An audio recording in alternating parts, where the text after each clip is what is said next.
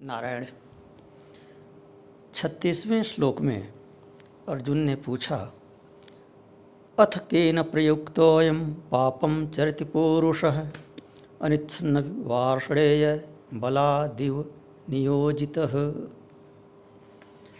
हे हे वार्षणेय, भगवान श्री कृष्ण को संबोधित करते हुए कह रहा है, हे विष्णु नंदन वार्षणेय का अर्थ है वृषण वंशी। और इसका एक और अर्थ है, ज्ञान की वर्षा करने वाले ज्ञान रूपी अमृत की वर्षा करने वाले। तो पूछता है, हे ज्ञान अमृत की वर्षा करने वाले वार्षणे यह किसकी प्रेरणा से मनुष्य न चाहते हुए भी बलपूर्वक लगाया हुआ सा पाप के आचरण में प्रवृत्त हो जाता है। जानते हुए भी मनुष्य पाप क्यों करता है? इसकी व्याख्या पिछले एपिसोड में कर चुके हैं। पिछला एपिसोड अर्थात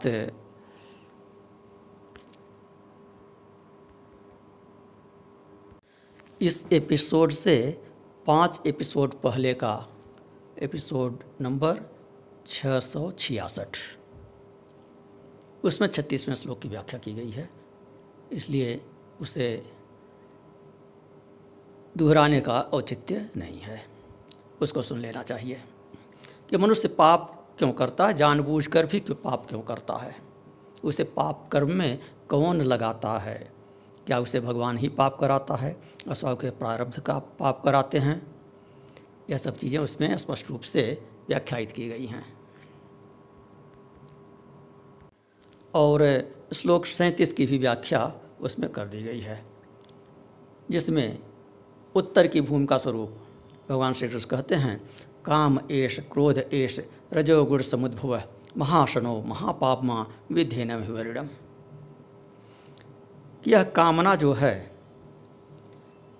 जो कि रजोगुण से उत्पन्न होती है यही क्रोध भी है।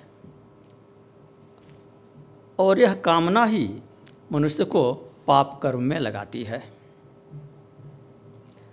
यह बहुत खाने वाली है, महासन महासन अर्थात जो बहुत खाता हो, जिसके उदर की पूर्ति न हो सके। तो यह कामना ऐसी चीज़ है कि इसकी जितनी ही पूर्ति कीजिए, उतनी ही बढ़ती जाती है। इसलिए इसको महासन कहा।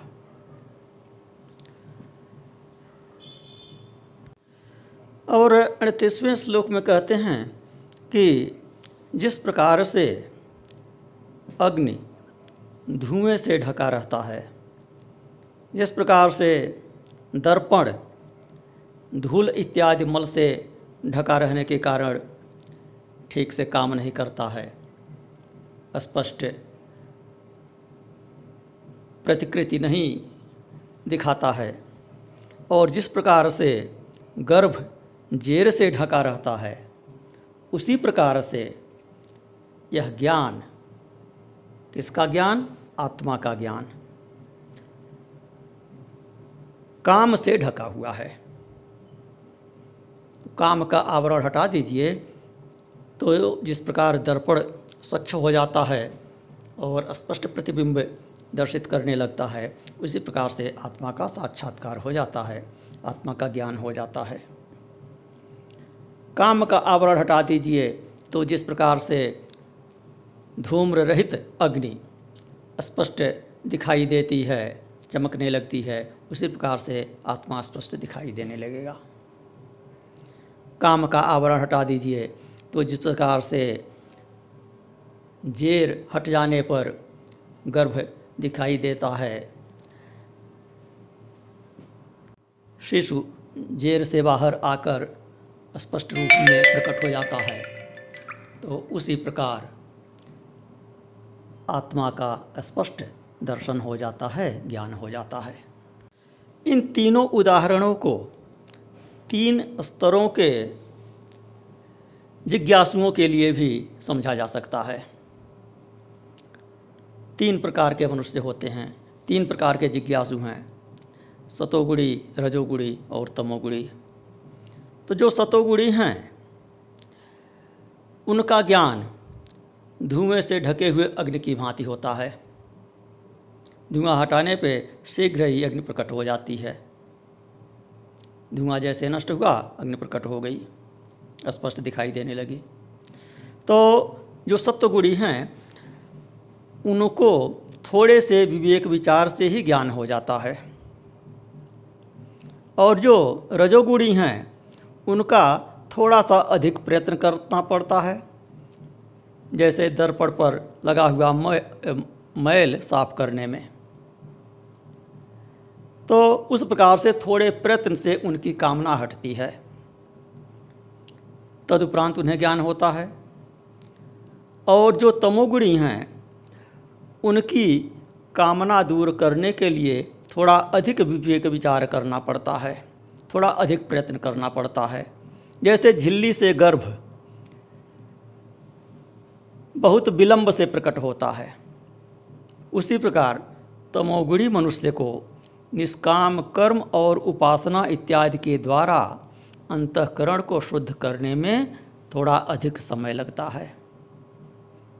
किंतु प्रयत्न करने पर कालांतर में उसे ज्ञान होता है। तो जो सत्वगुणी है, उसे शीघ्र ज्ञान होता है और जो रजोगुणी है, उसको थोड़ा सा और अधिक प्रयत्न करना पड़ता है, थोड़ा सा विलंब से ज्ञान होता है और जो तमोगुणी है, उसको और अधिक प्रयत्न करना पड़ता है, अधिक विलंब से ज्ञान होता है। और प्रयत्न क्या करना है? कामनाओं को हटाने का प्रयत्न करना है। जो सत्वगुणी हैं, वो शीघ्र ही अपनी इच्छाओं पर काबू पा लेते हैं। और इच्छाएँ समाप्त हो गई तो ज्ञान हो गया। जो रजोगुणी हैं, उन्हें थोड़ा सा अधिक प्रयत्न करना पड़ता है अपनी इच्छाओं पर काबू करने के लिए। और जो तमोगुणी हैं, उन्हें और अधिक थोड़ा कठिन परिश्रम करना पड़ता है, तब वे अपनी इच्छाओं पर काबू पाते हैं। तदनुसार उन्हें थोड़ा विलंब से ज्ञान होता है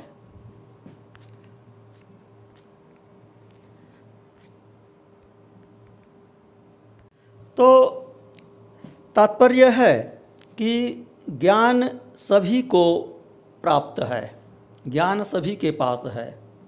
संसार में कोई भी व्यक्ति अज्ञानी नहीं है, किंतु उसके ज्ञान पर आवरण पड़ा हुआ है। पर्दे में है ज्ञान। किसी का मोटा पर्दा है, किसी का हल्का पर्दा है। किसी के ज्ञान पर मैल की पतली परत है, किसी के ज्ञान पर मोटी परत है। तो जिसके ज्ञान पर पतली परत है, जो सत्वगुणी हैं, उनकी परत शीघ्र हट जाती है, ज्ञान अनावृत हो जाता है शीघ्र ही। और जो मध्यम वाले हैं, उनको थोड़ा प्रयत्न, जो तमोगुड़ी वाले हैं, उनको थोड़ा और अधिक प्रयत्न करना पड़ता है, तब उनका ज्ञान प्रकट होता है। तो ज्ञान सबका है, सबके हृदय में विद्यमान है। किसी को कहीं खोजने की आवश्यकता नहीं है। ऐसा नहीं है कि कोई, किसी के पास ज्ञान नहीं है, किसी को कहीं खोजने जाना है, किसी के निकट है, किसी के दूर है। है वह सबके पास। तो कामना को विवेकी मनुष्य का सतोगुणी मनुष्य का नित्य शत्रु कहा। विवेकी का ही क्यों? क्या अविवेकी का शत्रु नहीं है यह? कामना। उसका भी शत्रु है। किंतु विशेष रूप से विवेकी का शत्रु इसलिए कहा क्योंकि यह कामना विवेकी को तत्काल दुख देती है। शीघ्र ही उसे अनुभव हो जाता है कि यह कामना दुख देने वाली है और अविवेकी को विलंब से दुख होता है।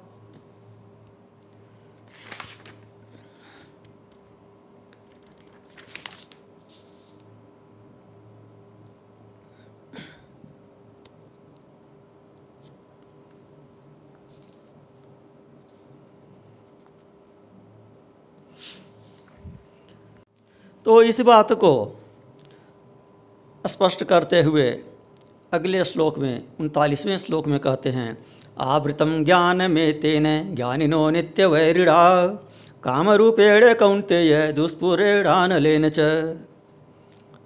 हे कौंतेय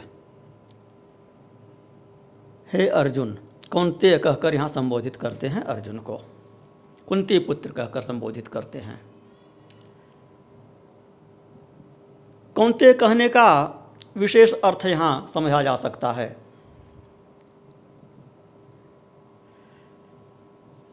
कुंती का स्मरण दिलाते हुए कहते हैं कि कुंती भक्त है, परम भक्त है। और तुम कुंती के पुत्र हो, इसलिए तुम भी भक्त हो। आगे भी कहे हुए हैं, भक्तों में सखा चेती, तुम मेरे भक्त भी हो, तुम मेरे सखा भी हो। तो कुंती भगवान की परम भक्त है, इसलिए उसका स्मरण दिलाते हुए यहाँ अर्जुन को कौनतेय कहते हैं। और उसका स्मरण क्यों दिलाते हैं? भक्ति का स्मरण क्यों दिलाते हैं? क्योंकि ज्ञान के लिए भक्ति आवश्यक है। बिना भक्ति के ज्ञान नहीं होता है। कर्मकांड को पूरी तरह से एक झटके से छोड़ देने से या कर्मकांड की तरफ़ दे, नहीं देखने से भक्ति न करने से सीधे सीधे वेदांत में पहुँच जाने से ज्ञान नहीं होता है। वह जो ज्ञान होगा, वह खतरनाक होगा। तो भक्ति के मार्ग से ज्ञान मार्ग में प्रवेश करना चाहिए। भक्ति के माध्यम से ज्ञान मार्ग में प्रवेश करना चाहिए। इसलिए यहाँ कौनते कहकर अर्जुन